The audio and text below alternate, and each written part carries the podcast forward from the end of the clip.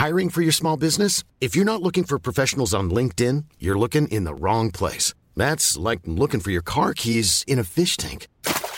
LinkedIn helps you hire professionals you can't find anywhere else, even those who aren't actively searching for a new job but might be open to the perfect role. In a given month, over 70% of LinkedIn users don't even visit other leading job sites. So start looking in the right place. With LinkedIn, you can hire professionals like a professional. Post your free job on linkedin.com slash people today. Millions of people have lost weight with personalized plans from Noom. Like Evan, who can't stand salads and still lost 50 pounds.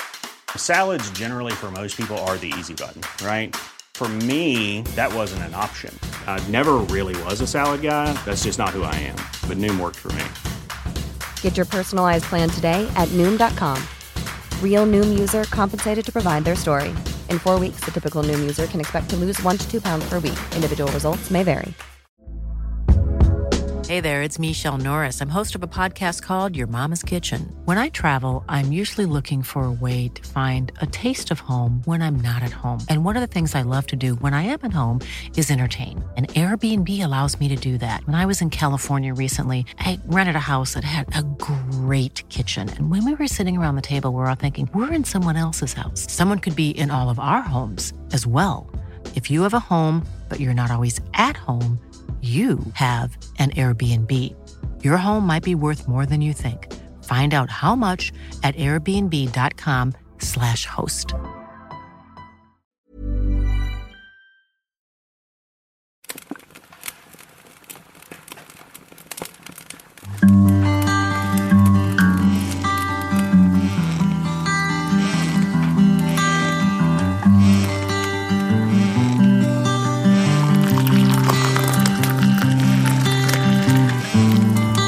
آماده قصهمون رو شروع کنیم؟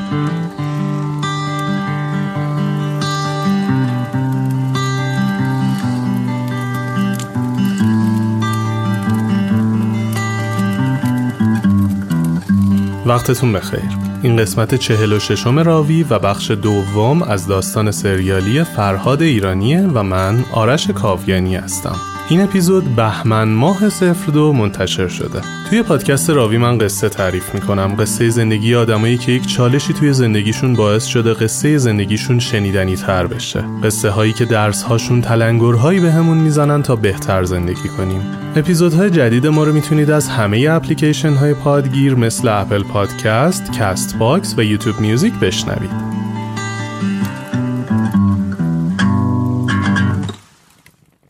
اگه قسمت اول این قصه رو نشنیدید لازمه بدونید که با گوش دادن به این اپیزود ممکنه متوجه خیلی از اتفاقات نشید. برای فهمیدن جریان قصه و لذت بردن بیشتر از این داستان لازمه که اپیزودهای این سریال رو به ترتیب از اول بشنوید. پس از همون جایی که دارید این اپیزود رو میشنوید اپیزود قبلی رو دانلود کنید و گوش بدید و بعد بیایید سراغ این اپیزود. اپیزودهای این قصه به صورت سریالی پنج شنبه هر هفته منتشر میشه. ممنونم که برای معرفی ما به دوستاتون وقت می‌ذارید. اینجوری ما هم صحبت و هم فکرای بیشتری پیدا می‌کنیم و دنیامون قشنگتر میشه. می‌خوام تشکر کنم از همه کسایی که تو کمپین خرید تجهیزات از ما حمایت کردن و کمکمون کردن تجهیزاتمون رو بروز کنیم و بتونیم محتوای با کیفیت تری منتشر کنیم. دم همتون گرم. امیدوارم بهترین ها براتون اتفاق بیفته. توی اپیزود اول تا اینجا شنیدید که مامان فرهاد تصمیم گرفت برای اینکه فرهاد در آینده نگه تو برای شنوایی من کاری نکردی گوش فرهاد رو عمل کنه و یه گوش پروتزی براش بذاره.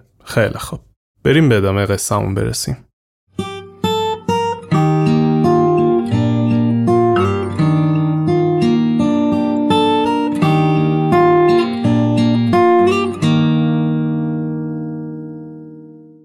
دکتر گوش فرهاد رو برید و با یازده تا بخیه دو سمت گوشش رو به هم رسوند و بست. و فرهاد هیچ وقت نمی‌دونست قرار نیست اون تیکه با چیزی شبیه به گوش پر بشه. دکتر تجویز کرده بود که فرهاد خیلی حرکت نداشته باشه و به یه سیستم عجیبی سرش رو باند پیچی کرده بود. اما خب فرهاد اصلا گوشی نداشت که بخواد گوش بده و همش تو کوچه بود داشت فوتبال بازی می‌کرد. یک ماه گذشت و برای معاینه قبل عمل دوباره مامان و فرهاد را افتادن رفتن دکتر که دیدن جا تره و بچه نیست. یه عالمه آدم دم مطب اون دکتر جمع شده بودن و پلیس هم بود. مثل که اون آقا از خیلی یا پول عمل رو پیش پیش گرفته و از کشور خارج شده بود. مثل فرهادینا که همه ی هزینه های عمل و پروتز گوش رو پرداخت کرده بودن ولی خبری از گوش نبود.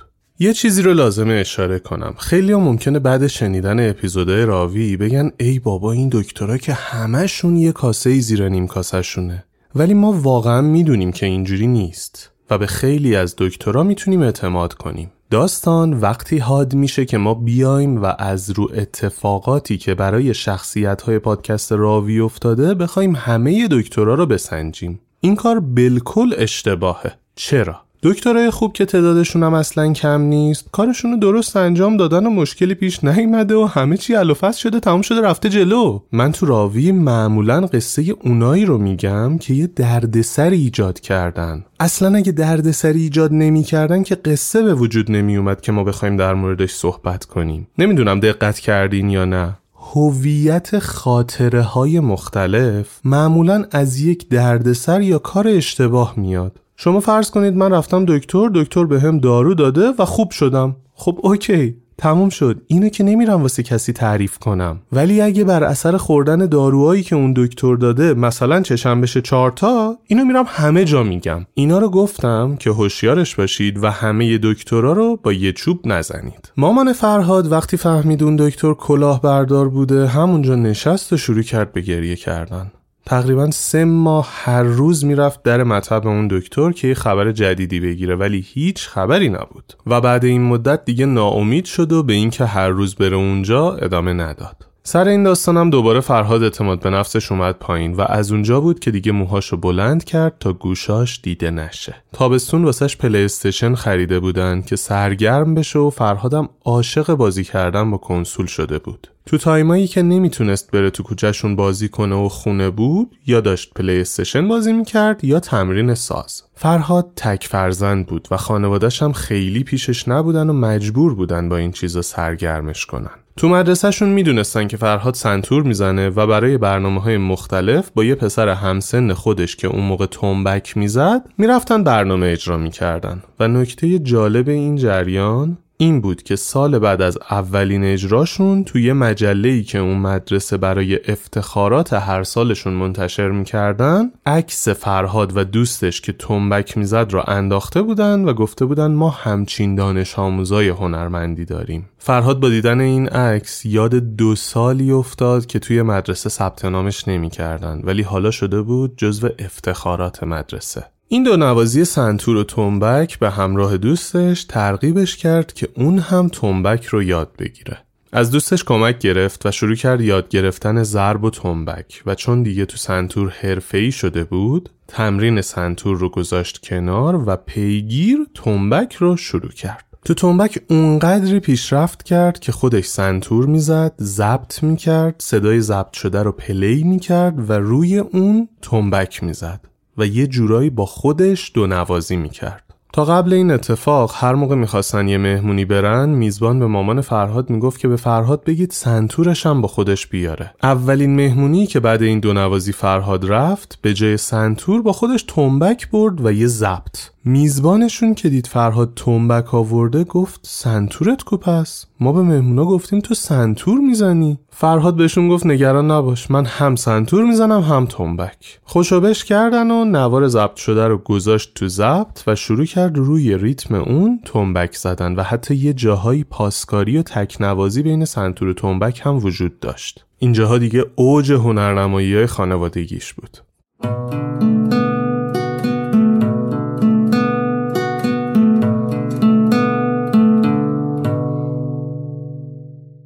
تقریبا چهارده سالش شده بود که پدر بزرگش آلزایمر گرفت و بعد 6 ماه فوت کرد. روحشون شاد. بعد از فوت پدر بزرگش فرهاد کلن ساز رو گذاشت کنار و درسش هم افت کرد. پدر بزرگش یکی از کسایی بود که فرهاد رو همونجوری که بود پذیرفته بود و دوستش داشت. خیلی هم تو خانواده حمایتش می‌کرد. فوت پدر بزرگش فرهاد رو یاد همه غمهایی که تا حالا تجربه کرده بود انداخت. اینکه دو سال از همکلاسیاش بزرگتره به خاطر اینکه مدرسه ها ثبت نامش نمی‌کردن، اینکه آدما به خاطر صورتش ازش میترسیدن و نمی‌تونست با کسی درست ارتباط بگیره، اینکه دو تا عمل سخت و بینتیجه تجربه کرده و خیلی چیزای دیگه. ساز رو گذاشته بود کنار و به خاطر یه سری اتفاقاتی که تو خونهشون جریان داشت خیلی دوست نداشت تو خونه باشه. از مدرسه که برمیگشت خونه دوچرخش رو سوار می‌شد می‌رفت تو پارک های اطراف و محله های مختلف دوچرخه سواری می‌کرد و برای خودش مانه های مختلف رو در نظر می‌گرفت تا از روی اونا عبور می‌کرد. خیلی دوست داشت بتونه با دوچرخه حرکات نمایشی انجام بده. مثلا رو چرخ عقبش وای میستاد و از پله های پارک ملت با دوچرخه میومد پایین. این تمرینای دوچرخه سواری کمکش می‌کرد که تو اون لحظه باشه. و از فکر و خیالش دور بشه. به خاطر دقت و تمرکزی که باید توی تمرینای دوچرخه سواریش می داشت تمام فکر و ذکرش توی اون لحظه بود و این باعث می شد از فکر و خیالش دور بشه تا اینکه یه اتفاقی براش میافته. خب من دارم که یکی از سرگرمی هم دوچرخه سواری بود و عاشق دوچرخه المپیا بودم و فکر می‌کردم الان دیگه اون دوچرخه داشته باشم دنیا رو دارم خیلی خب از تنهایی هم با دوچرخه می‌رفتم میومدم سرعت هم زیاد بود خیلی وقتا آدم خیلی شیطانی بودم در دوچرخه و یه جورایی بود که روزی پنج ساعت دوچرخه سواری می‌کردم یک از این روزها از شریعتی داشتم می‌برم پایین به سمت یخچال وقتی که ساعت نه شب بود خیلی خلوت بود. فکر من تو یخچال یهو یه دفعه یه دونه پیکان رو زد تو ترمز. دیدی رو مسافر سوار می‌کنم یه چیز می‌زنن تو ترمز انگار دنیا رو بهشون دادن همه خلاص اون دنیا رو داره ولی دنیا رو هم من داشت می‌دادم من با چرخ جلو داشتم می‌رفتم توی عقب پیکان و تنها چیزی که به ذهنم رسید این که بلند کنم. دو چرخ رو. که مثلا کمتر آسیب ببینه. و دو شخصی که بلند کردم پد شدم. تو مسیر که داشتم می‌رفتم تو شیشه. عقب قشنگ همه چی اسلو شده بود برام. به همین راحتی و فقط صورت هم کشیدم بالا که فکرم خورد. و یه رو سخت ملق زدم و هوا که داشتم میارم پایین دماغم کاملا لبه کاپوت پیکان محکم خود و سه چهار به زدتان جلو بلند شدم فقط دنبال دوچرخم بودم. گفتم دوچرخم کو؟ کجاست؟ راننده تاکسی بود تو صورتت پر خونه از دوچرخه چی میگه؟ اصلا چی میگه ویل کن دوچرخه و گفتم نه دوچ اصلا نمی‌فهمم اون داره چی میگه اصلا صورتت پر خونه یعنی من هم که دو بچه خون و نمی‌دونم عمل اینا بودم اصلا خیلی آشنا نبودم به این موضوع. رفتم دوباره دو چرخ دیدم اصلا نصف شده و خیلی ناراحت شده راننده نامردی نکرد. گفت تو شیشه تو چراغ عقب من شکوندی.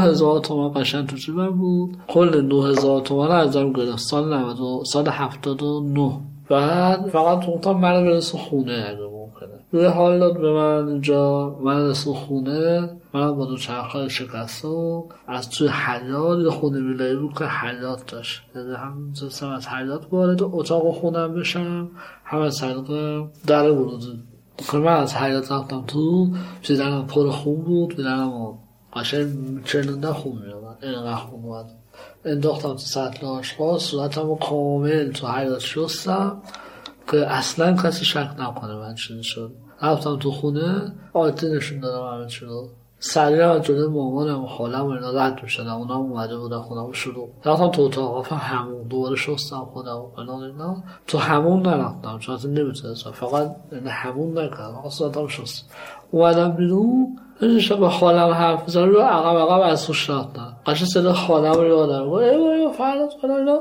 بعد تو چی نفهمیدم؟ رفتم بیمارستان اختر عکس انداخت گفتشه چونش ترک خورده در هم خود شده. باید همین همش. بعد ما رفتم توی اتاقی دکتر تنها بود شبم بود. در شب بود. به دختر خانم گفت نمیترسی؟ دختر خانم گفت از چی؟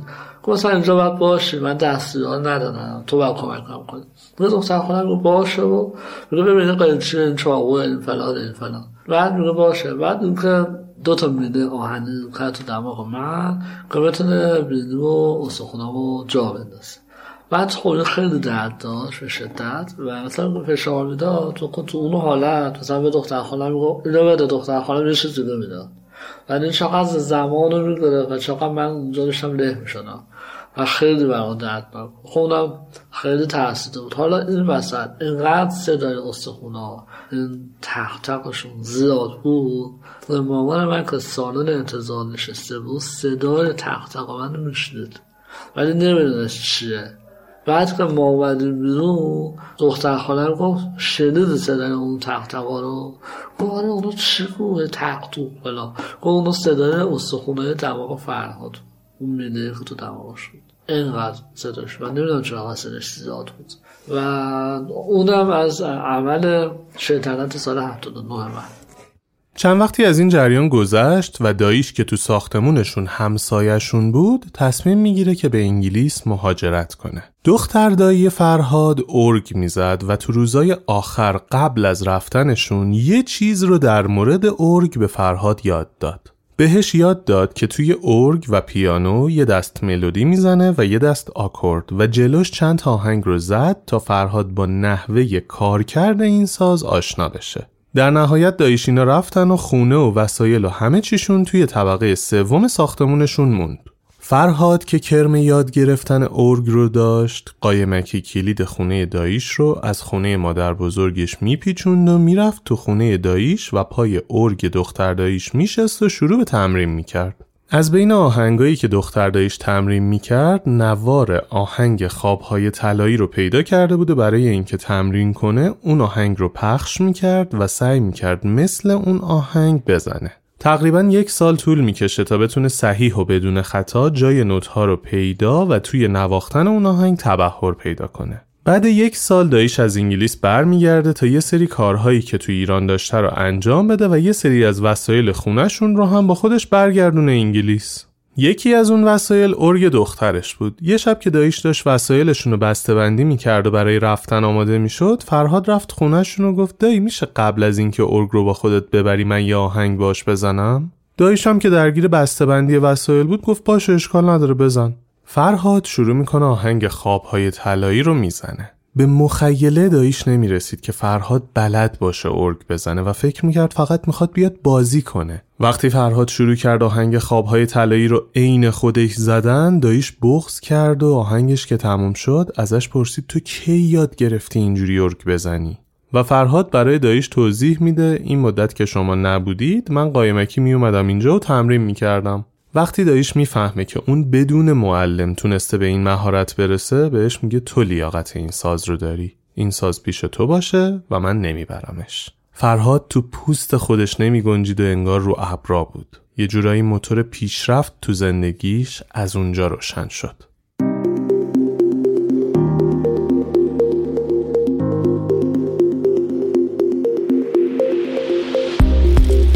اسپانسر این اپیزود ویپاده. ویپاد یه فرابانکه که بدون چک و سفته توی چند دقیقه بعد از افتتاح حساب بهتون تسهیلات میده. در اصل ویپاد اسم شعبه تمام دیجیتال بانک پاسارگاده که می‌تونید همه کارهای بانکیتون رو باهاش آنلاین انجام بدید. از افتتاح حساب تا دریافت تسهیلات همش با گوشی موبایل. بعد از افتتاح حساب توی ویپاد کارت بانکیتون رایگان میاد دم خونتون. یه امکان خیلی جذاب ویپاد تسهیلاتیه که به شما میده و شما با خوش حسابیتون خودتون می‌تونید مبلغ تسهیلاتتون رو بالاتر ببرید. باز پرداختش هم شما انتخاب می‌کنید که یک جا باشه یا تو چند مرحله. برای این کار کافیه گوشیتون رو بردارید اپ ویپاد رو نصب کنید یا از وب اپلیکیشنش یه حساب برای خودتون بسازید و کارت فیزیکیتون رو تحویل بگیرید. بعد این کار می‌تونید تو هر ساعت و مکانی از ویپاد تسهیلات بگیرید. برای اطلاعات بیشتر لینک سایت و اینستاگرامشون رو تو توضیحات اپیزود گذاشتم.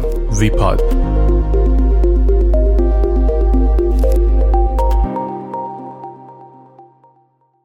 ارگ که وارد زندگی شد بازی کردن با پلی رو کم کم کنار گذاشت و تقریبا روزی 8 ساعت ارگ می‌زد و تمرین می‌کرد دبستانش تموم شد و برای شروع راهنمایی دوباره مامانش داستان داشت تا بتونه فرهاد رو جایی ثبت نام کنه بازم همون بهونه های قدیمی و باز هم توی فکر رفتن مادر فرهاد برای اینکه بتونه یه تغییراتی توی ظاهر فرهاد بده. سه ماه تابستون رو درگیر بود و در نهایت موفق میشه یه مدرسه خوب فرهاد رو ثبت نام کنه. دوباره همون داستانه پذیرفته نشدن توی دبستان براش اتفاق افتاد اما این بار یه تفاوتی داشت. اینجا از دبستان بیشتر مسخره می‌شد و دانش آموزان نترستر شده بودن و تو روش هر چیزی که دوست داشتن رو می‌گفتن. وقتی رفتن سر کلاس این بار جلوی کلاس نشست. رفت نیمکت یکی مونده به آخر نشست و به قول خودش بچه های ته کلاس با مرامتر بودن و راحتتر پذیرفتنش. جلوی فرهاد یه پسری نشسته بود که انزو صداش می‌کردن. انزو برخلاف بقیه نگاهی که به فرهاد داشت یه نگاه پر از تحقیر و تخریب نبود. همین باعث شد که فرهاد بخواد با انزو دوست بشه. خب از که اومدم بیرون دوست خیلی عمیقی که با سایل داشتم. خب خود بینید اون زمان مدرسه ها که تموم می‌شد مثلا تو دوست دبستانت آدم دبستانت مثلا می‌رفت راهنمایی اگه اون آدم باهات نمی اومدن خود به خود چنج می‌شد. یعنی دوستات هم عوض می‌شد کم رنگ می‌شد. سوهل اینجا کم کم شروع شد به کم رنگ شدن. چون اون دوست جدید خودش رو پیدا کرد و من تنها تر و من اونجا از انزو یعنی محمد رضا اسمش بود. محمد رضا خیلی مثلا هنری و باحالی بود خیلی کیوت بود خیلی آروم بود و من یک به آخر نشسته بودم اونم همینطور. جلوی من بود. به واسطه آرامش و lifestyle ی که داشت و منو مسخره نمی‌کرد و با هم okay بود. من بهش نزدیک شدم. چون من تو دوران مدرسه و اینها کسایی رو انتخاب مجبور بودم می‌کردم که مسخرم نمی‌کردن یا ازم نمیترسید هم در انتخاب دیگه نداشتم. و اونجا با سهیل شعر نوشتم براش. از مریم حیدرزاده درست دارم نمی‌دونم چی بود. نمی‌دونم چی بود. شعری براش نوشتم. بعد اونم ادامه اون شعر رو نوشت. من یه مسترش رو نوشتم اونم یه مستر بعد من دوباره یه مستر دوباره اونم یه مستر تموم شد. دوباره یه روز دو روز بعد سری نوار بهش دادم موزیک دادم. بعد اونا بهم مثلا فردش موزیک داد کم کم با هم میگه دوست شده. یادم که منو به مامانش نشون داد. بعد یک دو هفته که انگار تایید بگو از مامانش. که مامان من با دارم با چه آدمی رفاقت می‌کنم. اوکی مثلا چه حالی بود. بعد مامانه که من خیلی با مهربون برخورد کرد. اسمش هم محشید بود. بعد محشود به محمد گفته بود که با فرهاد رفاقت کن. اصلا گناه داره بچه خوبه تنهاست فلان. حتما جای دیگه خیرش رو می‌بینی خوبش رو می‌بینی از هر دست بدی. از هم یعنی فاز این بود رفاقتش با من. و منم اوکی بودم. به خاطر اینکه واقعا من لحظه تنها بودم و شاید من جای محمد رضا بودم همین فکر می‌کردم. فکر کنم دارم ثواب می‌کنم. فکر کنم دارم کار خوبی انجام میدم شاید. و به هر حال چون من واقعا تو اون واقعا تنها بودم. و اینجوری شد که دوستی ما خیلی عمیق شد. خیلی عمیق شد. یعنی فکر تا الان که 14 15 سالم بود که با این آدم دوست شدم تا الان که 38 سالمه. همین دیشب با هم تلفنی حرف و اون البته رفته از ایران و دوستموش چقدر نشد؟ انزو از اون همکلاسیایی بود که همه دوست داشتن باهاش صمیمی باشن. مخصوصا از وقتی که انزو آهنگ خوند و آهنگش روی سیدی و با بلوتوس توی اون دوران معروف شد. سال دوم راهنمایی بود که دوباره داییش برای یه کاری برگشت ایران. تو خونه نشسته بودن که داییش زنگ زد و در رو باز کردن و داییش اومد تو به فرهاد گفت پاشو برو یه سری وسایل دم در اونا رو بیار تو. فرهاد بی‌حوصله رفت دم در و دید جعبه مانیتور Flatron LG 17 اینچ case و یه جعبه که بقیه وسایل کامپیوتر بود اونجاست. فرهاد که این تجهیزات رو دید دلش خواست که مال اون باشه ولی حدس می‌زد که داییش برای کس دیگه ای گرفته وسایل آورد تو خونه و داییش بهش گفت ببر بذار تو اتاقت اینجا وسط راه جا می‌گیره صبح روز بعد داییش بهش گفت میز کامپیوتر داری فرهاد گفت نه و دایش رفت بیرون و اصر با میز کامپیوتر برگشت میز رو بردن تو اتاقش و گفت بلدی این کامپیوتر وصل کنی؟ کیس آماده بود و فقط باید کابلاشو وصل می‌کرد. دیده بود که دوستاش کامپیوتر داشتن و می‌دونست چجوری باید راش بندازه. با کامپیوترم کار کرده بود ولی خب اون موقع ها تازه داشت داشتن کامپیوتر تو خونه ها جا افتاد فرهاد که منگ بود و باورش نمی‌شد داییش برای اون کامپیوتر خریده باشه گفت آره بلدم. و شروع کرد کامپیوتر رو وصل کردن و روشنش کرد. داییش وایساد بالا سرش و گفت فرهاد این کامپیوتر وسیله بازی نیست. این یه دنیای جدیده که جلوته. نشین باهاش بازی کنی و آهنگ گوش بدی. خودتو به دنیای آینده وصل کن. فرهادم گفت خیالت راحت. و داییش که از اتاق رفت بیرون شروع کرد به بازی کردن با بازی های دیفالت ویندوز. تا صبح از خوشحالی نخوابید و اومدن کامپیوتر تو خونهشون براش شد یه دریچه جدید که بتونه ارتباطاتش رو گسترش بده.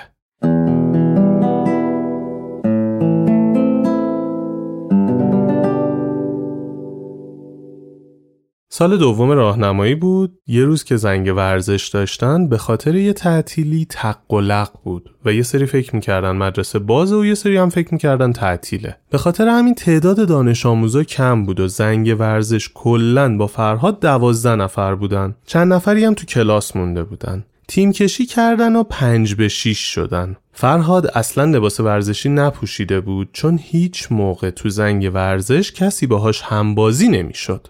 خب تو مدرسه دوره راهنمایی تا همین زنگ و ورزش ها اینا بود من همیشه روفوش تنم بود و صندل سرمدی هم داشتم می‌دادم با شعبار پاچری رو کاملا فضا فضای مدرسه بودم. با اینکه بچه ها همه لباس ورزش می بودن اینا من اون کار نمی‌کردم. چون مثلا خودم اعتماد رو نداشتم بعد اونا خیلی راه نمی‌دادن بعد خیلی اینجوری نبود دیگه. ولی خب همیشه با میسادم و نگاه می‌کردم و آنالیز می‌کردم چون برام فوتبال جذاب بود جوری نبود که برم بخوابم یا برم سر کلاس اینا چون خیلی بودن که اصلا فوتبالی نبودن و میخوابیدن یعنی زنگ ورزش زنگ بود که حال می‌کردن و بخوابن بعد من می‌رفتم نگاه می‌کردم. بعد یه روزی یک نیومده بودن. تیم کامل نشده بود و اینا دنبال یار کشی بودن و حتی اونایی که تو کلاس هم خوابیده بودن رفتن گفتن و اونا نه ما بازی نمی‌کنیم ما خوشمون نمیاد ما فلان. اونجا ازو اشاره کرد که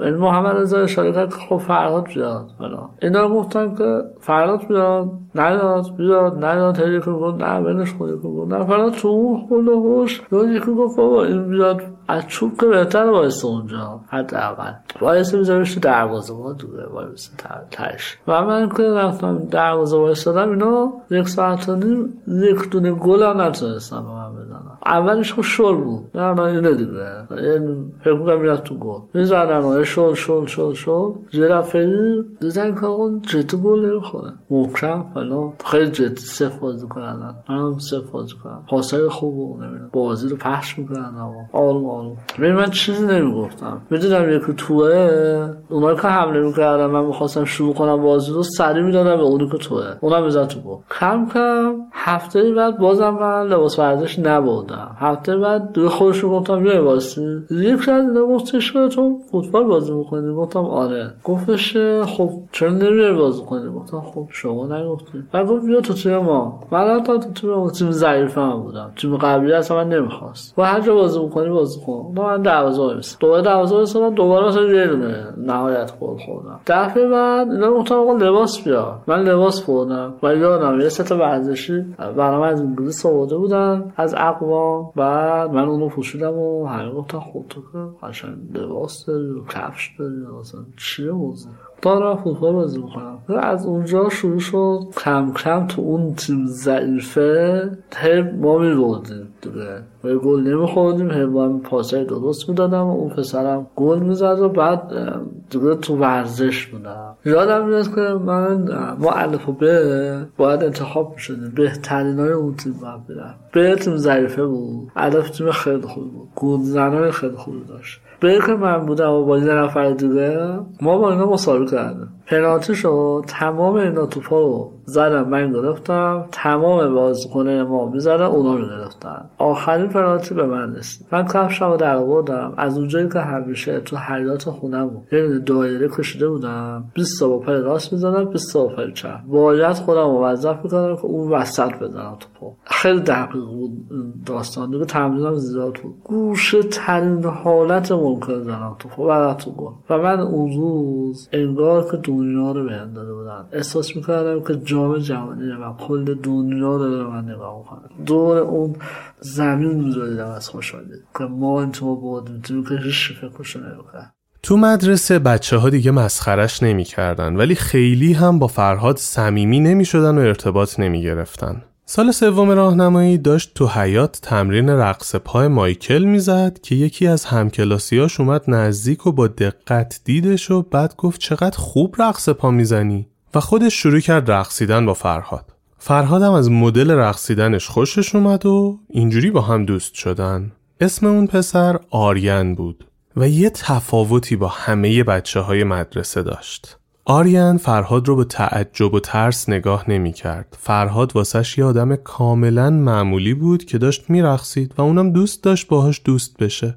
نگاهش براش خیلی عادی بود. همون نگاهی رو داشت که خانواده فرهاد بهش داشتن. این حس رو بعد چند وقت با باقی دوستاشم تجربه کرده بود ولی تو نگاه اول این حجم از پذیرش نشون از یه تفاوت بزرگ بود. چند روز بعد آریان فرهاد رو دعوت کرد خونهشون و فرهاد هم دعوت رو پذیرفت. نکته جالب این بود که اون مهمونی خونوادگی بود و هیچ کدوم از بچه های مدرسه اون شب اونجا دعوت نبودن. فرهاد که وارد خونهشون شد با استقبال آریان مواجه شد و رفتن تو و اونجا متوجه شد که آریان یه برادر داره که مبتلا به سندروم دانه. اینجا یه چراغی بالای سر فرهاد روشن شد و اون این بود که چون آریان از بچگی با یه تنوع متفاوت از آدم و مواجه بوده به همین خاطر بود که پذیرش فرهاد و دوست شدن باهاش براش سخت و عجیب غریب نبوده و خیلی سریع این اتفاق صورت گرفته و اونا با هم صمیمی شدن.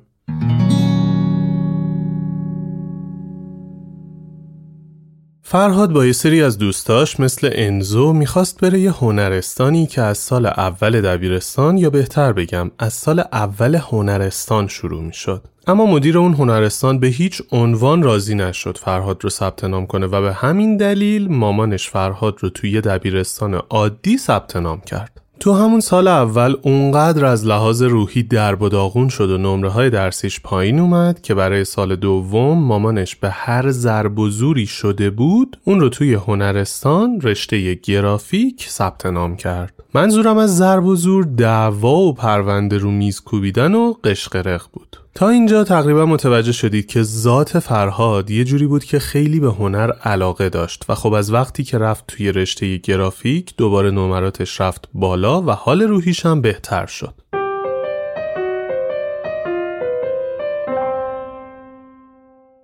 پسر خاله فرهاد کلاس گیتار می‌رفت و بعضی اوقات میومد خونه مادر بزرگشون اونجا تمرین می‌کرد. خونه مادر بزرگشون طبقه بالای خونه فرهادینا بود. و معمولا وقتی پسر خالش می اومد خونه مادر بزرگش فرهاد هم می‌رفت اونجا و با هم صحبت می‌کردن و سرگرم می شدن. یه بار پسر خالش از کلاس گیتار اومد خونه مادر بزرگش و وسایلش رو پهن کرد و شروع کرد تمرین کردن و بعد نیم ساعت یه کاری براش پیش اومد و از خونه رفت بیرون. تو کل مدتی که پسر خالش داشت تمرین می‌کرد فرهاد داشت گیتار زدنش رو می‌دید و یه خاطراتی براش زنده شد. یادتونه تو بچگی گیتار اسباب بازی برای فرهاد خریده بودن؟ از همون موقع فرهاد تو فکرش بود که گیتار زدن یاد بگیره ولی به خاطر شرایط خونه و تصمیمات پدر بزرگش موقعیتش پیش نیامده بود که گیتار بخره و آموزش ببینه اینجا بهترین موقعیتی بود که می‌تونست یه گیتار واقعی دستش بگیره و بزنه و ببینه چه حس و حالی داره گیتار پسرخالش رو برداشت و شروع به نواختن کرد. اوایل بیشتر صدای دیلینگ دیلینگ می اومد و موسیقی معنیداری نواخته نمی‌شد.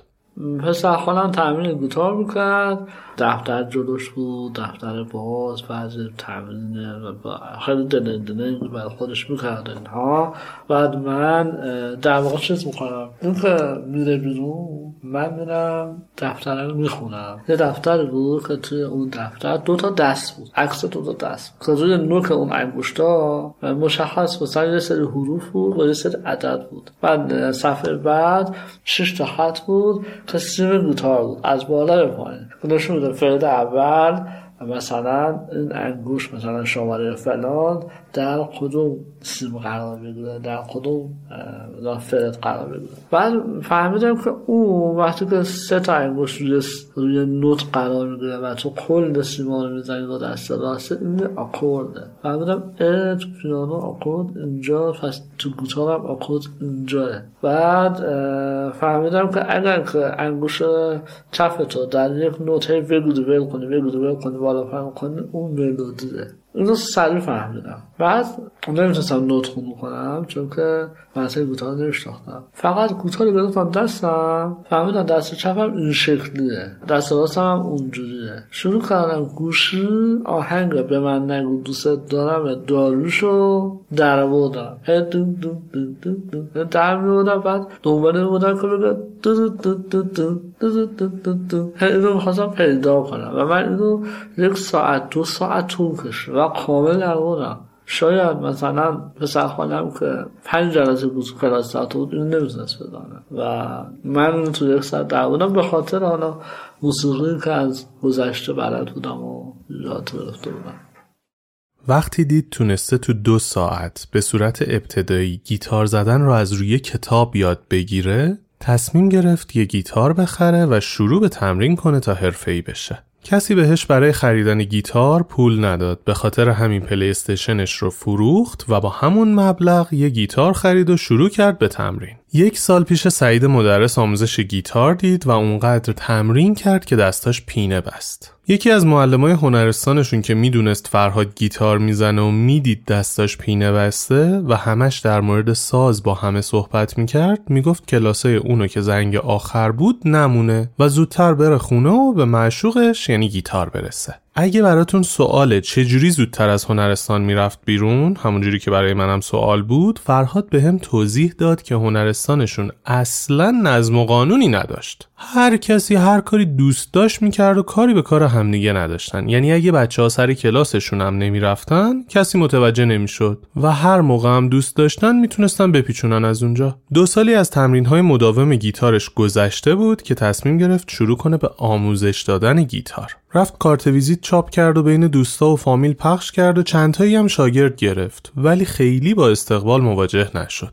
فرهاد همچنان دوستای هنرستانش رو داشت و با انزو هم صمیمیتر شده بود. انزو به واسطه اون آهنگی که خونده بود اینجاها دیگه اوج معروفیتش بود. معروفیتش در حدی بود که هر هفته دو سه شب مهمونی دعوت می شد. اوایل توی این مهمونیا فرهاد رو هم با خودش می برد. فرهاد هم توی این مهمونیا تمام توانش رو میذاشت و هر سازی دستش می رسید می‌زد تا بتونه اون توجهی که می‌خواد رو بگیره و آدما اون رو فقط به خاطر ظاهرش قضاوت نکنن. بعد چند تا مهمونی انزو به فرهاد گفت فراد شرمندم من نمی‌تونم دیگه تو رو ببرم مهمونی دوست دارم با هم بریم ما خیلی هم باهات حال می‌کنم. خیلی هم بچه با استعدادی هستی. ولی داستان اینه هر جایی که میریم بعد اینکه تو رو می‌بینن میترسن و به من میگن اگه دیگه قراره با فرهاد بیای لطفا نیا. واسه همین خواستم بگم شرمندت هم نمی‌تونم دیگه ببرمت مهمونی. این موضوع چیز عجیب و غریبی برای فرهاد نبود ولی خب تو اون دورانی که دوست داشت مرکز توجه قرار بگیره و به خاطر تواناییاش تحسین بشه بقیه داشتن به خاطر صورتش چیزی که خودش یک درصد هم توانایی کنترلش رو نداشت قضاوتش می‌کردن و از جمع ترد می‌شد. کنار گذاشته شدن از مهمونی های دوستانه و همزمانیش با یه سری اتفاقات دیگه ای که توی زندگی فرهاد داشت میافتاد و دوست نداره در موردش صحبت کنه اونو وارد یه فاز افسردگی شدید کرد که دیگه پیشرفت کردن و هنر و زندگی براش هیچ ارزشی نداشت و فقط نگاه می‌کرد که زندگی چجوری میگذره. فرهادی که تو خونه ساز از دستش نمیافتاد فقط تو اتاق خوابش میخوابید و صبحها به زور مادرش می‌رفت مدرسه و برمیگشت خونه. حال روحیش خیلی داغون بود. حس می‌کرد هیچ کس تو این زندگی برای اون ارزشی قائل نیست. خانوادش و دوستاش هر کدوم به فکر خودشون بودن و کاری به فرهاد نداشتن.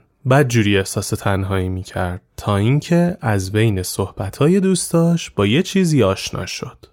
فرهاد بالاخره یه راهی پیدا کرد برای اینکه بتونه به واسطه کامپیوتر با دنیای بیرون ارتباط بگیره و اون چی بود؟ یاهو مسنجر احتمالا مخاطبین ما باید یاهو مسنجر رو بشناسند ولی اگه از نسل جدید هستید و خیلی ازش آشنایی ندارید یه کوچولو توضیح میدم یاهو مسنجر اولین نرم افزاری بود که مثل اپلیکیشن های پیام رسان امروزی می‌شد از طریق اینترنت به صورت آنی مکالمه کرد. به خاطر همین خیلی محبوب بود.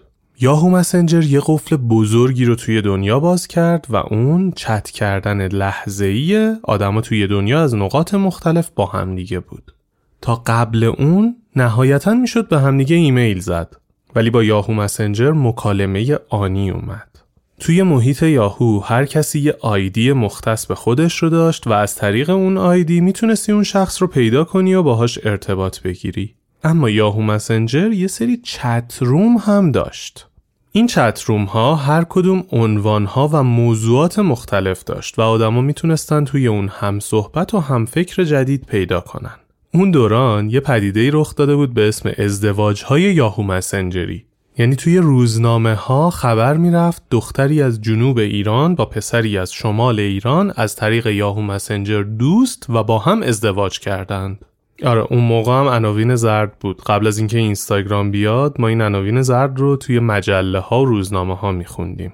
خلاصه یادش بخیر. برای اون دوران خیلی محیط باحال و جذابی داشت. اگه این کاره بودید کنترل جی رو یادتونه. بزز. فرهاد به واسطه آشنا شدن با یاهو مسنجر زندگی عوض شد. توی چتروم های یاهو می‌تونست بدون اینکه کسی صورتش رو ببینه با آدما صحبت کنه، نظراتش رو بگه، حرفاش رو بزنه و شنیده بشه. چیزی که توی زندگی عادیش تجربه نمی‌کرد. یکم که با یاهو مسنجر آشنا شد، عکس خودش رو به عنوان عکس پروفایلش گذاشت. و دوباره اتفاقی که توی زندگی عادی براش رخ می‌داد اونجا هم رخ داد. هیچ کس جوابشو نداد. عکس خودش رو برداشت عکس یه گل گذاشت و تو چتروم دو نفر جواب دادن.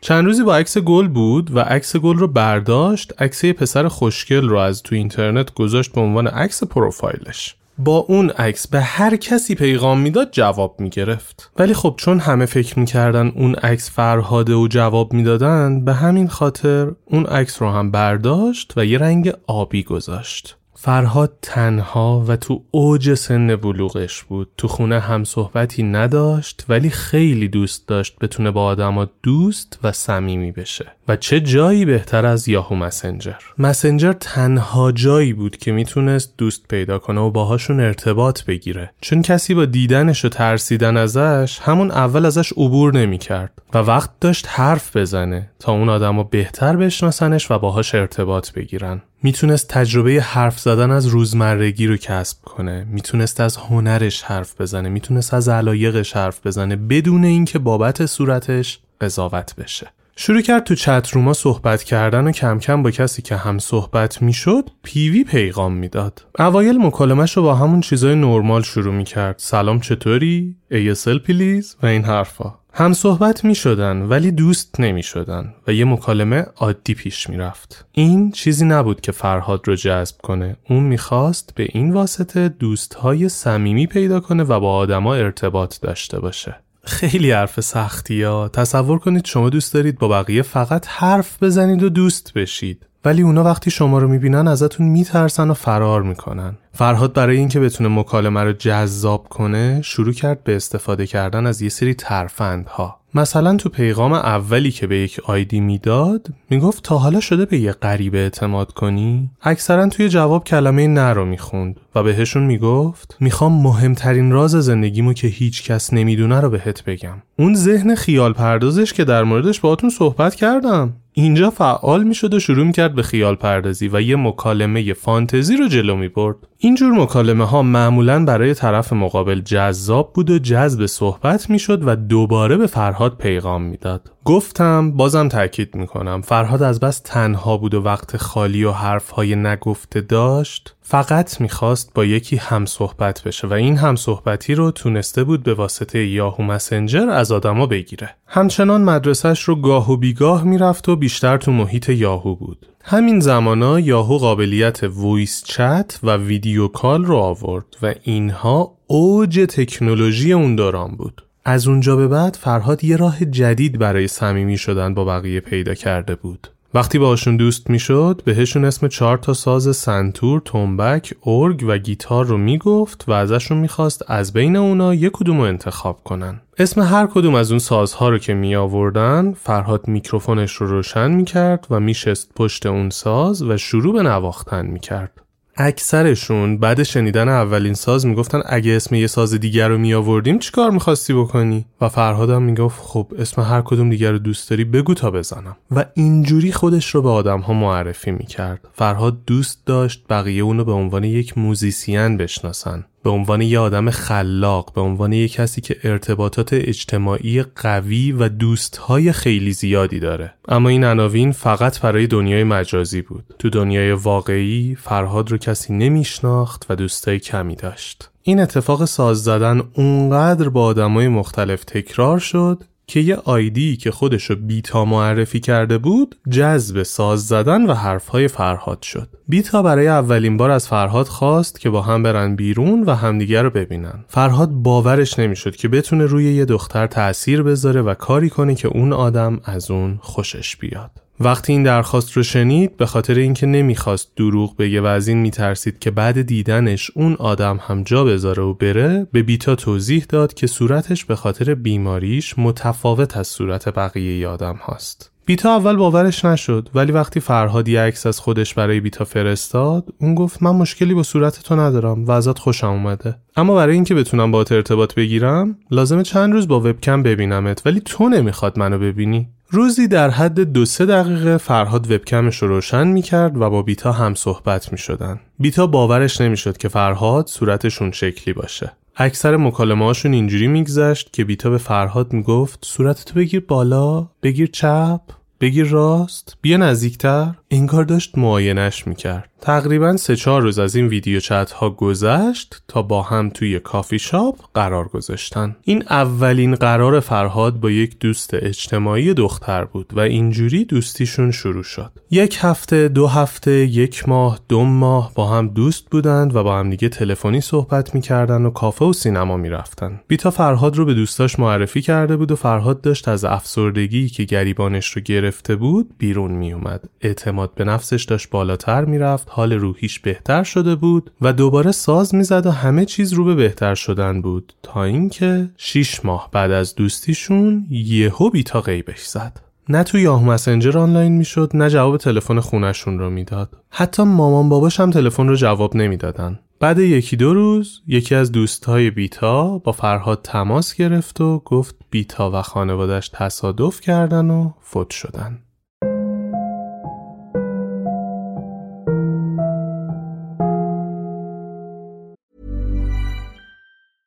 I'm Sandra, and I'm just the professional your small business was looking for. But you didn't hire me because you didn't use LinkedIn jobs. LinkedIn has professionals you can't find anywhere else, including those who aren't actively looking for a new job but might be open to the perfect role, like me.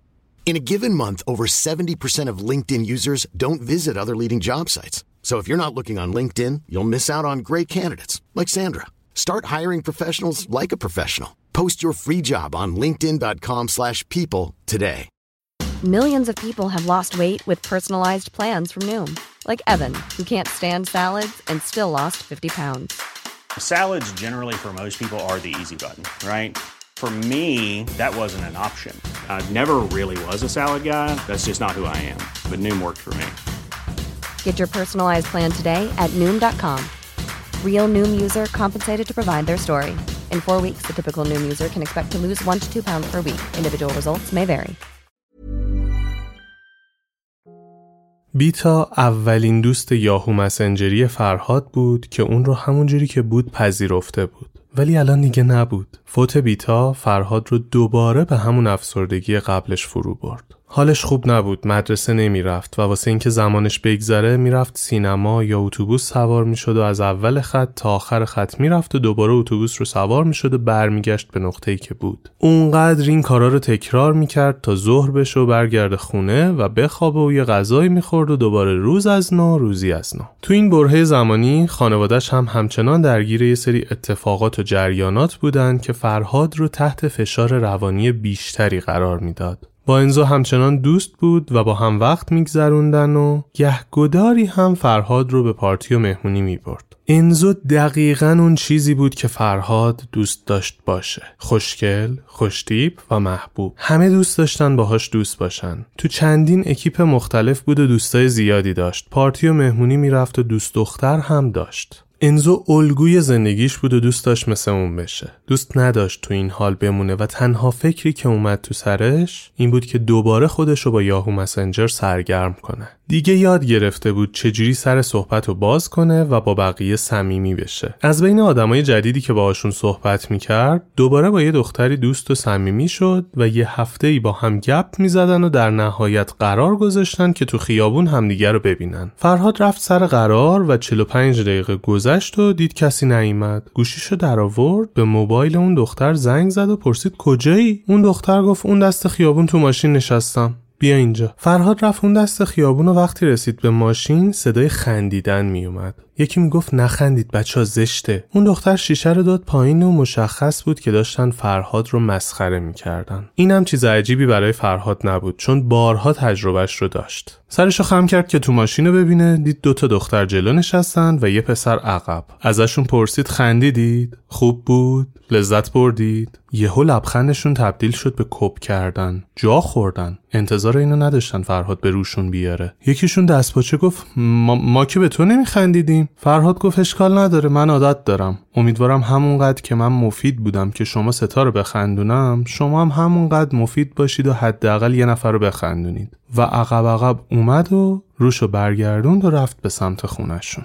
یا یه بار دیگه با یکی قرار گذاشته بود و اون دختر با دوستش اومده بود سر قرار. دو سمت خیابون وایساده بودن و تلفنی داشتن با هم دیگه صحبت می‌کردن. فرهاد که می‌خواست بره اون دست خیابون بهش گفت وایسا می‌خوام اول ببینمت باهات آشنا بشم بتونم صورتتو بپذیرم. اون دختر میومد تا وسط خیابون و وقتی با دقت بیشتری فرهاد رو می‌دید دوباره برمیگشت. چند بار خواست بیاد نزدیک فرهاد و باهاش رو در رو بشه و صحبت کنه. ولی نتونست. برمیگشت همون جایی که وایساده بود و گریه می‌کرد و می‌گفت من ازت میترسم. در نهایت یه شاخه گلی که برای فرهاد خریده بود رو داد به دوستش تا به دست فرهاد برسونه. فرهاد وقتی اون گل گرفت شروع کرد پرپر کردنش و اون دختر بهش گفت من این گل واسه تو گرفتم تو پرپرش می‌کنی؟ فرهادم که هرسش گرفته بود و نمی‌خواست فقط جا بذاره بره و می‌خواست بفهمونه به طرف مقابلش که چه آسیبی بهش زده گفت این گلو چند خریدی؟ بیا پولشو بهت میدم برو بازم بخر. ولی تو قلب منو شکندی اونو چجوری می‌خوای درستش کنی؟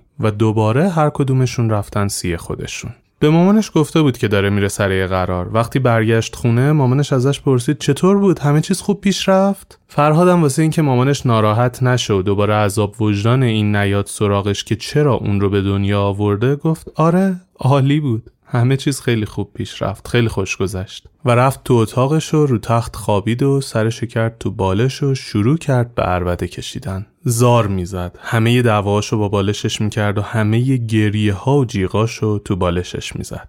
انگار بالشش تنها چیزی بود که حرفاشو میشنید و نمیشکست. تنها چیزی بود که تا آخر به حرفهای فرهاد گوش می‌داد و حالش داغون نمی‌شد. شکستاش داشت زیاد می‌شد و این خیلی روحیش رو به هم ریخته بود. فقط هم توی رابطه برقرار کردن شکست نمی‌خورد. زندگیش یه جوری شده بود انگار سرنوشت واسش فقط باخت نوشته بود. تو خیابون که راه می‌رفت آدما با ترس نگاش می‌کردن. با انگشت به همدیگه نشونش می‌دادن. موقع راه رفتن توی پیاده رو ازش فاصله می‌گرفتن. و همه اینا یه بار روانی بود رو دوش فرهاد. یه بار می‌خواست یه مسیری رو خطی سوار شه. صندلی جلو پر بود و عقب سه تا جای خالی داشت. نشست صندلی عقب و منتظر بودن ماشین پر بشه که حرکت کنن. دو تا خانم اومدن و می‌خواستن همون مسیر رو برن. فرهاد حواسش بهشون نبود. فقط دید در رو باز کردن و نفر اولیه پاشو گذاشت تو ماشین که بشینه تا صورتش رو چرخوند و فرهاد رو دید همونو پیاده شد و رفتن عقب و تو ایستگاه وایسادن. فرهاد همچنان خوب نمیشنید و همون سمعک هدفونی قدیمی رو داشت. راننده ماشین پیاده شد و رفت با اون خانوما صحبت کرد و اومد دم پنجره فرهاد وایساد و گفتش که داداش این خانوما می‌خوان سوارشن تو رو دیدن میترسن. میگن سوار نمیشن. اگه اشکالی نداره پیاده شو با ماشین بعدی جلو بشین برو. فرهادم که کاری نمی‌تونست بکنه پیاده شد و اون دوتا خانم سوار شدن.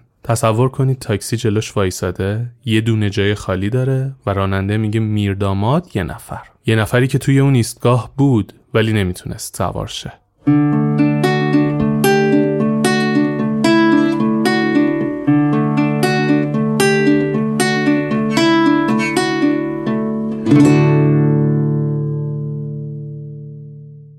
سال سوم هنرستان بود که به پیشنهاد مامانش رفتن پیش یه پروفسوری که متخصص گوش و حلق و بینی بود. از اون آقا برای گوش فرهاد مشورت خواستن که چی کار می‌تونن براش بکنن. اون پروفسور گفت ببین من می‌تونم گوشتو سوراخ کنم و برسم به گوش میانیت. ولی چون استخونهای صورت تو درست شکل نگرفته معلوم نیست پشت سوراخ گوشت چی باشه. به فرهاد گفت فرض کن یه خونه ای رو درش رو باز می‌کنی. در حالت عادی اگه همه چی اوکی باشه پشت در بسته نیست. و مبل و کتابخونه و چیزای مختلف رو پشت در نذاشتن و همه چی سر جای خودشه. اما گوش تو معلوم نیست پشتش چیه. من میترسم اون تیکه رو سوراخ کنم و بیشتر آسیب بزنم به اون ناحیه. ممکنه اصلا پرده گوشت رو بزنم. و تو دیگه نتونی همین صدای کمی رو هم که میشنوی بشنوی. و به همین دلیل من اصلا بهت پیشنهاد نمیدم که این ریسک رو انجام بدی. اما بهت پیشنهاد میدم یه خورده صبر کنی چون یه مدل سمعکی اومده به اسم باها که برای استفاده از این سمعک اصلا نیازی به گوش خارجی نداری. صبر کن وقتی اون اومد تو ایران از اون سمعک استفاده کن. فرهاد و مامانش هم ترجیح دادن که تا اومدن اون سمعک به ایران صبر کنن.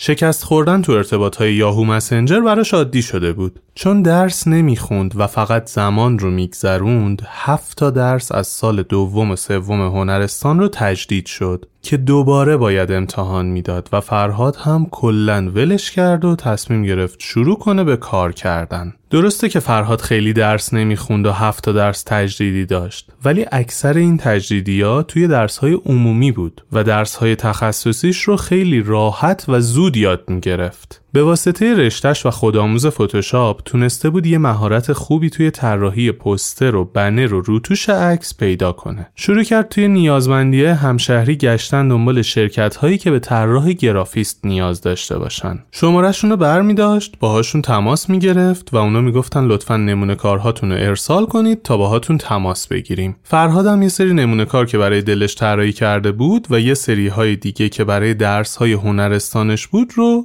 برای این شرکت ها میفرستاد و اکثرا هم باهاش تماس می‌گرفتن و می‌گفتن شما قبول شدید لطفا برای مصاحبه حضوری تشریف بیارید. با دو تا از شرکت هایی که بهش گفتن قبول شدید برای مصاحبه حضوری تو یه روز قرار گذاشت. وقتی وارد شرکت اول شد منشی اونجا تا فرهاد دید گفت آقا واسه چی اومدی؟ اینجا چی کار داری؟ فرهاد خودش رو معرفی کرد و گفت کار فرستادم تایید دادید. فرموده بودید که برای مصاحبه حضوری بیام. خانم منشی گفت نه آقا مرسی. نه پیدا شده. قبل شما یه مصاحبه داشتیم ایشون استخدام شدن. ممنون. فرهاد متوجه ترس اون خانم شد ولی باورش نمی‌شد که فقط به خاطر ترس اون رو رد کرده باشن. از اونجا رفت شرکت دوم برای مصاحبه و وقتی رسید و در رو باز کرد دید چند نفر دیگه هم منتظرن و دارن یه فرمی رو پر می‌کنن. مشخص بود همشون برای مصاحبه حضوری اومدن. وارد اون دفتر شد و رفت نزدیک میز منشی و منشی تا سرش آورد بالا گفت بله بفرمایید فرهادم گفت برای مصاحبه حضوری اومدم. فرهاد ایرانی هم کارامو فرستاده بودم تایید داده بودید. اون خانومم که مشخص بود دست و پاشو گم کرده گفت استخدام؟ ما استخدام نداریم. حتما بهتون اشتباه گفتن. فرهاد که دیگه مطمئن شده بود داستان از چه قراره بدون اینکه بخواد کل کل کنه تشکر و خدافزی کرد و اومد بیرون. وقتی اومد خونه دوباره مامانش ازش پرسید چی شد؟ استخدام شدی؟ فرهادم گفت نه مامان از اینا بودن که می‌خواستن کار بکشن پول ندن. کارآموز می‌خواستن بیشتر نمی‌خواستن حقوق بدن. واسه همین نرفتم. یه دروغی سرهم کرد که مادرش ناراحت نشه و رفت تو اتاقش و دوباره با متکاش تنها شد و زار زار گریه کرد. دوباره به خاطر صورتش بدون در نظر گرفتن مهارتهاش اونو رد کرده بودن و فرهاد هیچ ایده ای نداشت که چجوری می‌تونه کار پیدا کنه. چند روزی ناراحت بود ولی بعد گذشت یک هفته دوباره صفحه نیازمندی همشهری رو چک کرد تا بتونه کار پیدا کنه و دوباره تبلیغ همون شرکت ها رو دید که باز هم دنبال گرافیست بودن. حس همون تاکسی رو داشت که جلوش وایساده بود یه دونه جای خالی داشت و اون جای فرهاد بود ولی فرهاد نمی‌تونست سوار شه. به خاطر اینکه اکثر آدما عقلشون به چشمشون بود. تقریبا یک ماه این پروسه ادامه داشت و هیچ جا به فرهاد کار ندادن. روز به روز افسرده تر از قبل می شد اما چند تا اتفاق خوب افتاد. اولیش دوست شدن فرهاد با یه دختری به اسم مستعار رعنا از طریق یاهو مسنجر بود و دومیش اومدن یه پسری توی زندگیش به اسم پژمان پوشیدنی بود. این دو نفر به کمک هم تونستن روحیه فرهاد رو بهبود بدن و اونو از افسردگی شدیدی که توش گرفتار شده بود در بیارن. افسردگی فرهاد یه جوری بود که فلجش کرده بود. هیچ کاری نمی‌کرد. نه ساز می‌زد، نه ورزش می‌کرد، نه درس می‌خوند و نه کار می‌کرد. فرهاد اونقدر دنبال پیدا کردن دوست میگشت که ارزش خودش رو به ارتباطاتش می‌دید. دوستای هنرستانش همشون رفته بودن دانشگاه و فرهاد توی خونه بود. همشون اکثرا با اکیپای مختلف دوستیشون رفت آمد می‌کردن و دوست دختر داشتن. استفاده من از کلمه دوست دختر توی این قصه مربوط به همون معنیه که توی سال 83, 84 و 85 داشت. الان این دستبندی ها خیلی ریزتر شده و شما مشخصا می‌تونید بگید که هر دوستتون چه مدل ارتباطی با شما داره ولی خب اون موقع اینجوری نبود دیگه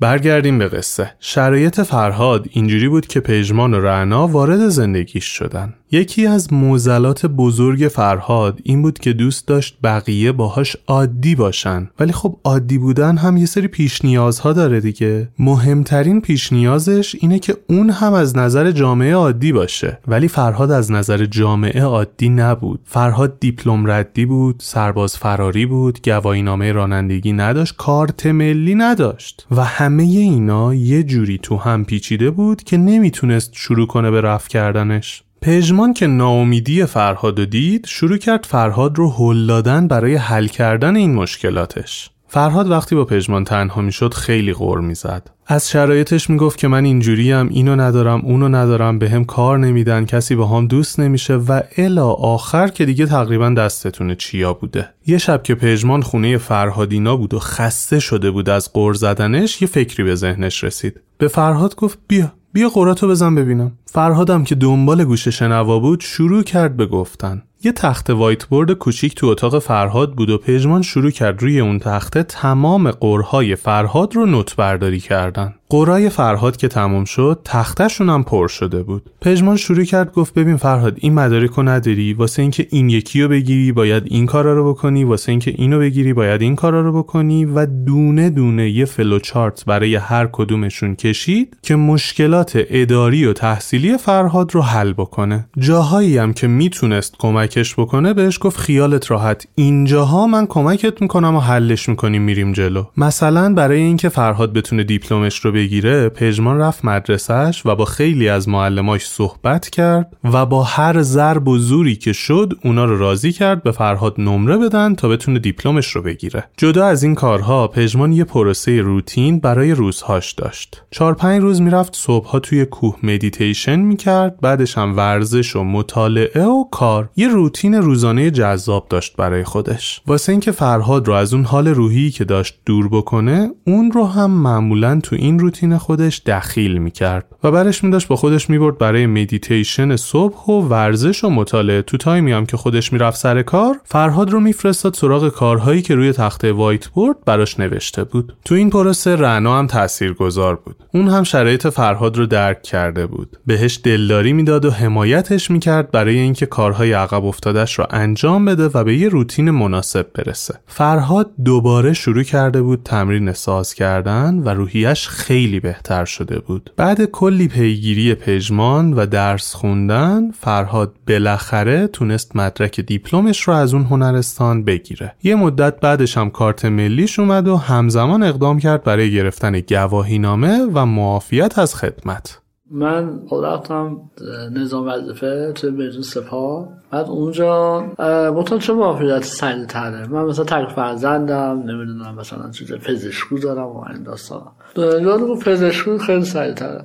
پزشکی اقدام کردم و رفتم این اتاق و اون اتاق و خیلی با دیتیل یادم نمیاد فقط یادمه که کنگره پزشکی برام تشکیل دادن و بعد اونجا رفتم فکر هم دید و گوش هم دید و داستان اینا. و اوکی امضا کرد خیلی سریع و اصلا خیلی مرتب مرتب. و بعد رفتم یه آقای که همه عکس بگیره توی عکس پاسپورت و نظام وظیفه و فلان فلان باید گوشات معلوم باشه. و من گوشات معلوم نبود خب گوشی نداشتم که معلوم باشه. ما بودم سرباز می‌گفت که موهاتو بزن کنار گوشات معلوم شد من خب اونجایی که یه ذره آدم شیطنت و اینا می‌گفتم خب نمیشه دیگه من گوش ندارم. نشونش نمی‌دادم که ندارم. خیلی هم دوست نداشتم که نشون بدم صادقانه. ولی شاید یکی دیگه بود یه نشون می‌داد جمع می‌کرد کارو. ولی من نشون ندارم گفتم من ندارم که بخوای ببینی. اگه نداری مطمئن فلان. گفتم آره ندارم. بعد گفت فصل یعنی به رئیسمون به سرگفت فلانی همینو میگی گفتم آره همینو میگم بعد گفت خب پس وایسا ببرم پیش فلانی. من گفت ساختمون اون وجه خیلی دورم بود. ده دقیقه پیاده رفتم اونجا ده دقیقه وایستادیم. رئیس مثلا سرگفت فلانی منو ببینه. و یه چیز هم نوشته بود. داد به من گفت بده به فلانی. رفتم دادم به فلانی. یارو گفتش تو واقعا گوش ندادی مگه میشه؟ گفتم آره ندارم. گفت از چجوری میشنوی؟ گرفتیم والا سر کارم گذاشت گفتم نه خب بزن کنار حاضری بزن کنار. اگه داشتی چی گفتم نه اینا زدم کنار دید سری سرشو گذاشت ولی موقع زد مثل اینکه نوشته بود اجازه نمی‌دونم مثلا چی چی گوش ندارد فلان فلان اجازه بدید عکس بگیرید اینو بعد اون امضا می‌کرد. تایید می‌شد که عکس من بدون اینه امضا کرد گفت فلان کجاست؟ فلان اون پسر صدا زد. اومد دونه خاموز گوشش گفت تو به خاطر همچین موضوع رو برداشت رو اینجا خب نگاه می‌کردی دیگه بعد منم خب زدنم خونک شد و رفتیم و عکسمون رو گرفتم. فرهاد هر بار که یه چیزی از روی اون تخته وایت بورد پاک می‌کرد حال روحیش بهتر می‌شد. حس اینو می‌گرفت که داره یه کارایی می‌کنه حس ارزشمند بودن بیشتری داشت و این چیزی بود که بهش نیاز داشت. به خاطر اینکه قرار بود فرهاد یه بازسازی کامل روی صورتش انجام بده. اپیزودهای قبل مربوط به این قصه رو گوش دادید دیگه. یا آقای دکتر یادتونه به مامان فرهاد گفت ببین تا 20 سالگیش هیچ عملی دیگه ای روی صورتش انجام نده چون هر کاری کنی برمیگرده. درسته که مداوم می‌رفتن و میگشتن تا ببینن چه راهکاری دارن ولی هیچ عملی انجام نداده بودن.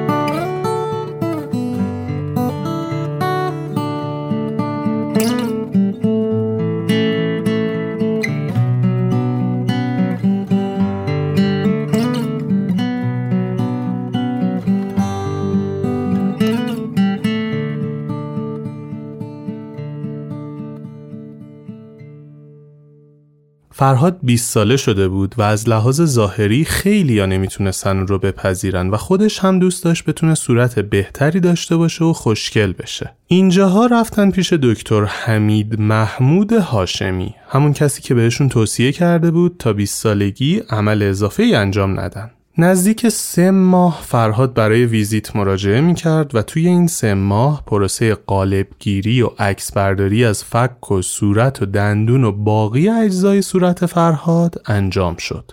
صورت فرهاد به قول خودش یه پروژه بود. اینجوری نبود که یه مشکل کوچولویی داشته باشه و عمل کنن حل بشه. قشنگ انگار یه بازسازی و بازطراحی صورت باید انجام می‌شد و باید حسابی براش برنامه ریزی می‌کردن. آقای دکتر یه ماکت از صورت فرهاد درست کرده بود و هر سری که فرهاد یه بخشی رو قالب گیری می‌کرد اون رو جایگزین می‌کرد روی ماکت دیگه و بهشون می‌گفت که این بخش صورت چه اتفاقی براش باید بیفته و تبدیل به چی بشه و در نهایت به فرهاد توضیح داد که دو تا عمل باید انجام بشه با فاصله یک سال. اگه اذیت میشید از اینکه بشنوید چه تغییراتی قرار رو صورت فرهاد انجام بشه یه سی ثانیه بزنید جلو.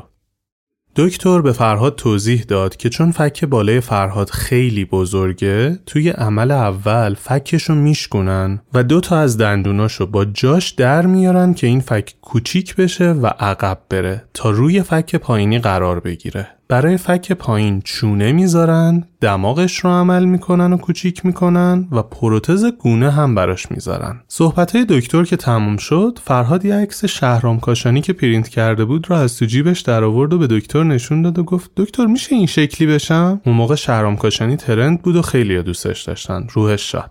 دکتر یه لبخندی اومد رو صورتش و گفت ببین پسرم قراره بهتر بشی. نه اینکه شبیه یکی دیگه بشی. خلاصه اون یه هفته گذشت و فرهاد بستری شد. قبل اینکه بره تو اتاق عمل به خاطر حساسیت و ریسک بالای عمل خود دکتر به همراه پرستار بخش اومدن تو اتاق و یه برگه به فرهاد دادن که توش مشخصا نوشته بود احتمال موفقیت این عمل پنجا پنجاه. و به واسطه امضای اون برگه تایید گرفتن که فرهاد از این موضوع مطلعه و با رضایت کامل می‌خواد این عمل رو انجام بده. این برگه خیلی به فرهاد استرس داد.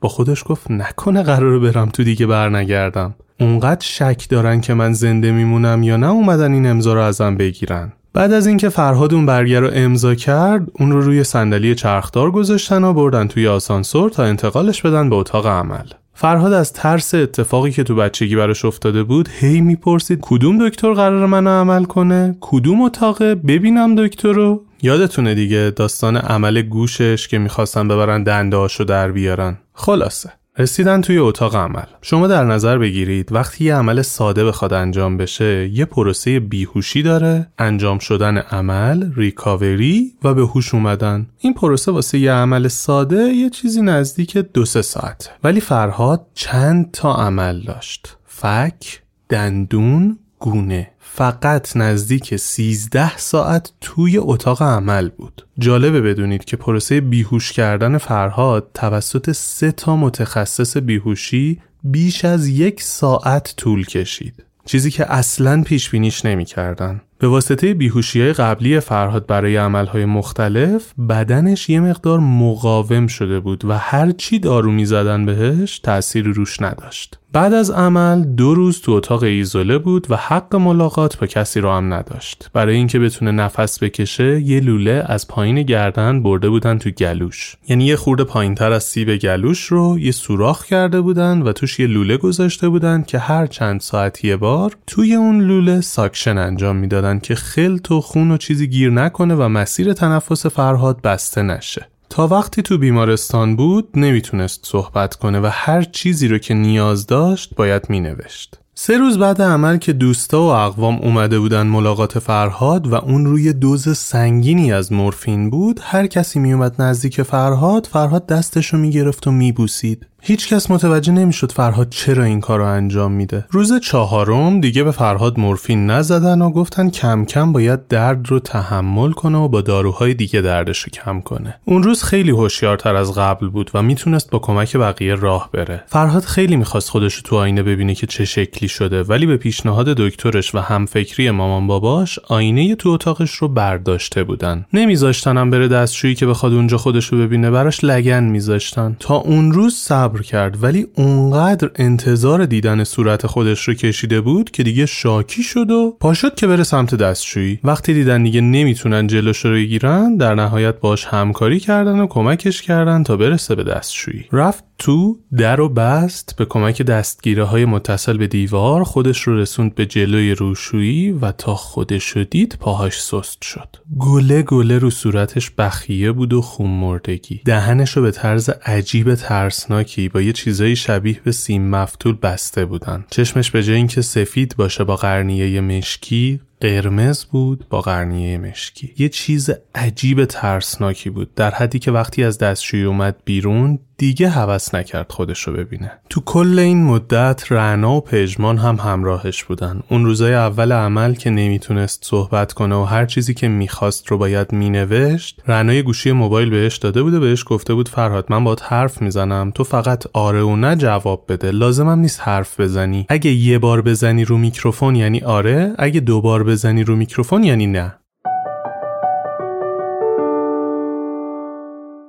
روز پنجم یه پرستار جدید بد اخلاق با دستگاه ساکشن اومد و شروع کرد توی لوله رو ساکشن کردن. وسطای ساکشن فرهاد یه لحظه حس کرد که ته گلوش انگار لوله پاره شد و یه چیزی به گلوش برخورد کرد. اما پرستار متوجه چیزی نشد و کارش رو که تموم کرد از اتاق رفت بیرون. از اتاق بیرون رفتن همانو پشت سرش سرفه های فرهاد همان. تصور کنید کل صورت فرهاد بخیه شده بود و دور دهن فرهاد یه عالم سیم مفتول بود که اجزای مختلف فک و دهن فرهاد رو سر جاشون نگه داشته بودن تا جوش بخوره. کوچیکترین تکون ناگهانی نباید می داشت و فرهاد مدام داشت صرفه می کرد. سر همون صرفه های اول مامانش پرستارا رو صدا کرد و همون پرستار بد اخلاق اومد گفتش که نه عادی الان اوکی میشه. نگران نباشید بچهتون لوسه. ولی فرهاد نمی‌تونست نفس بکشه. قشنگ مشخص بود یه چیزی جلوی مسیر تنفسش رو گرفته. همینجوری که زمان میگذشت نفس کشیدنش کمتر و صرفه‌هاش بیشتر می‌شد. اینجا هم دوباره اگه تحمل یه سری اتفاقات سخت مثل خونریزی و درد شدید و این چیزا رو ندارید یک دقیقه بزنید جلو.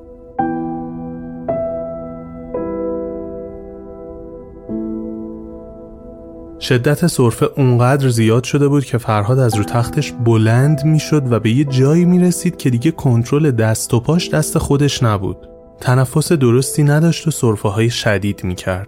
از این سرفه های شدید کل بدنش به حرکت افتاده بود و هی سرش از رو متکا بلند می شد و دوباره می خورد به متکا. صورتش شروع کرده بود باد کردن. از درز بین بخیه های صورتش خون داشت می‌زد بیرون. همینجوری که میگذشت دونه دونه ی بخیه های صورتش داشت میترکید. صورتش کبود شده بود و سیم روی دهنش هم شل. اینجا پرستارا هم متوجه شده بودن دیگه اوضاع زیادی غیر عادیه همون موقع تصمیم گرفتن فرهاد رو ببرن توی اتاق عمل بیهوشش کنن و شرایط رو بررسی کنن. اما خب این اتفاق قرار بود به واسطه دکتر کیشی که اورژانس رقم بخوره و بابای فرهاد هیچ جوره نذاشت این اتفاق بیفته. داد می‌زد و می‌گفت یا همین الان زنگ می‌زنید دکترش رو میارید بیمارستان یا بیمارستان رو, رو سرتون خراب می‌کنم. اونقدر سر و صدا کرد و تهدیدشون کرد که بالاخره دکتر خود فرهاد رو خبر کردن و شروع صرفه های فرهاد تقریبا ده شب بود و ساعت سه صبح فرهاد رو بردن اتاق عمل. این مدت صرفه های فرهاد اونقدر شدید شده بود که یه موقع از شدت صرفه میومد بالا و زانوش می‌خورد تو صورتش. تو یکی از این برخوردا یه تیکه از اون مفتول فلزی که به دهنش وصل بود کامل از جاش در اومد. وقتی داشتن فرهاد رو میبردن تو اتاق عمل اکثر بخیه های صورتش ترکیده بودن و صورتش هم کبود شده بود و خیلی هم سخت نفس می‌کشید.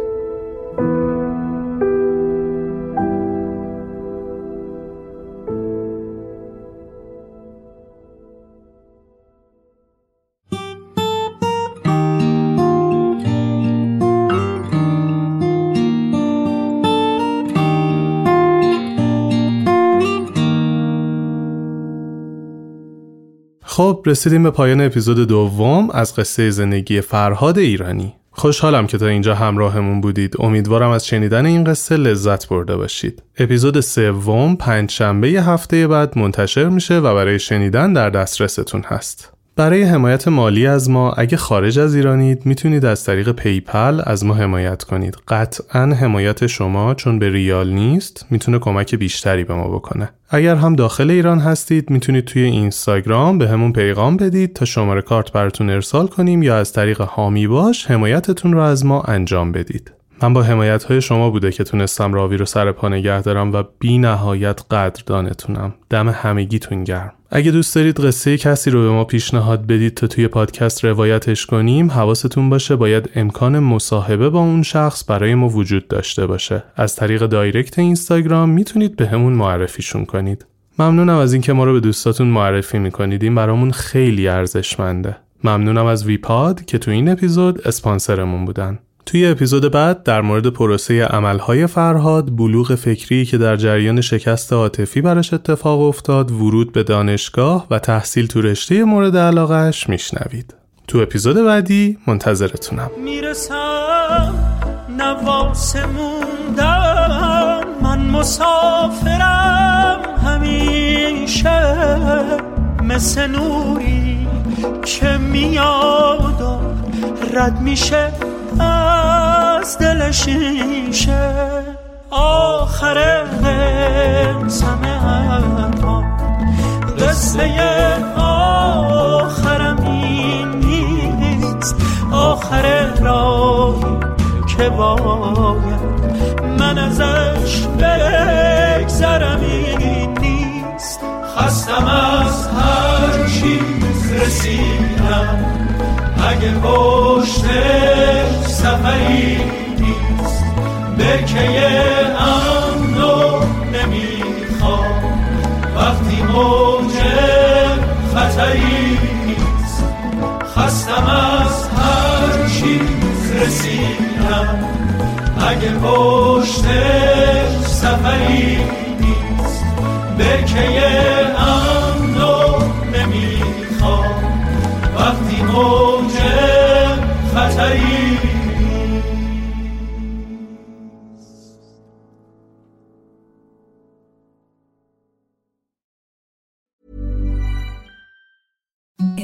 the softest sheets you've ever felt. Now imagine them getting even softer over time. That's what you'll feel with Bowl and Branch's organic cotton sheets. In a recent customer survey, 96% replied that Bowl and Branch sheets get softer with every wash. Start getting your best night's sleep in these sheets that get softer and softer for years to come. Try their sheets with a 30-night guarantee. Plus, get 15% off your first order at bowlandbranch.com. Code BUTTERY. Exclusions apply. See site for details.